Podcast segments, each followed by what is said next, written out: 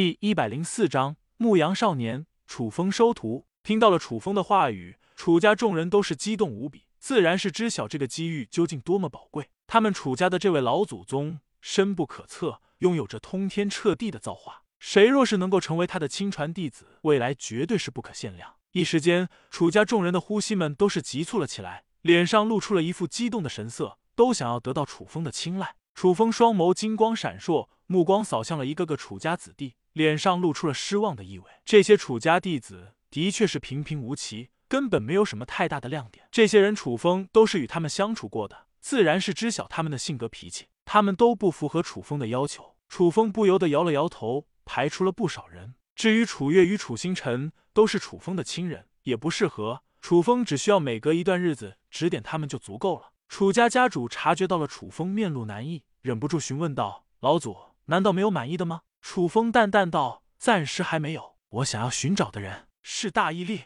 大天赋之人，要不然宁缺毋滥。”听到了楚风的严格要求，楚家家主不由得轻轻叹了一口气。的确，若是按照老祖的条件，这样的弟子无疑是万中无一的存在。楚家之中只有三五百人，想要满足这种苛刻的要求，几乎是没有可能，只能碰一碰运气罢了。不一会的时间，楚家百名子弟都已经被审查完毕。基本没有符合要求的存在。楚风面露失望之意，至于楚家的子弟们，同样是露出了遗憾的神色。唉，我们终究还是落不到老祖的法眼啊！的确，老祖这样的人物，怎么会收我们这样的凡夫俗子呢？一时间，楚家众人都是议论纷纷，好奇楚家老祖的选择标准。好了，你们都退去吧。楚家弟子们纷纷恋恋不舍的退去。楚风也准备暂时返回神魔陵园，日后等待合适的机遇再去收取弟子。而这时候。楚风在返回的途中，发现了一位阳光的牧羊少年。这位牧羊少年十七八岁的模样，长相平平无奇，肤色有些偏黑，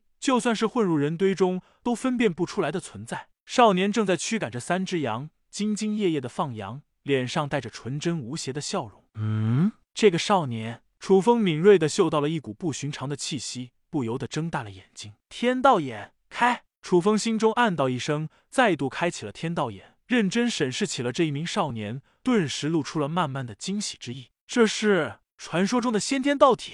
楚风激动的无以复加，忍不住失声道：“女帝大人，帮我鉴别一下。”楚风直接祭出了万魂珠，让万魂珠内的凌霄女帝鉴别起了眼下的这位人才。嗯，什么人竟然让你起了兴趣？原本在沉睡的凌霄女帝被楚风唤醒，顿时懒洋洋的动用起了残魂的力量。这个牧羊少年先天道体，太棒了！我真想要这具身躯，只可惜他是男的，本帝不稀罕。凌霄女帝继续恢复了傲娇的意味。她作为绝世女帝，就算是转世夺舍重修，也是借用女子的身体，而不是男子。这就是凌霄女帝的骄傲。楚风闻言，先是一惊，果真是确定了此子的天赋，露出了惊喜之意。不过对于凌霄女帝，也是颇感无奈。臭小子，本帝帮了你这么多次了，别忘记了承诺，帮我找一具女子身躯。凌霄女帝嘱咐提醒道。楚风再度无奈笑道：“放心吧，女帝大人，我不是在时刻寻找吗？只可惜没有合适的。女帝大人风姿绝世，自然也不会允许我随便找一具身体吧？”凌霄女帝残魂傲娇道：“那是自然。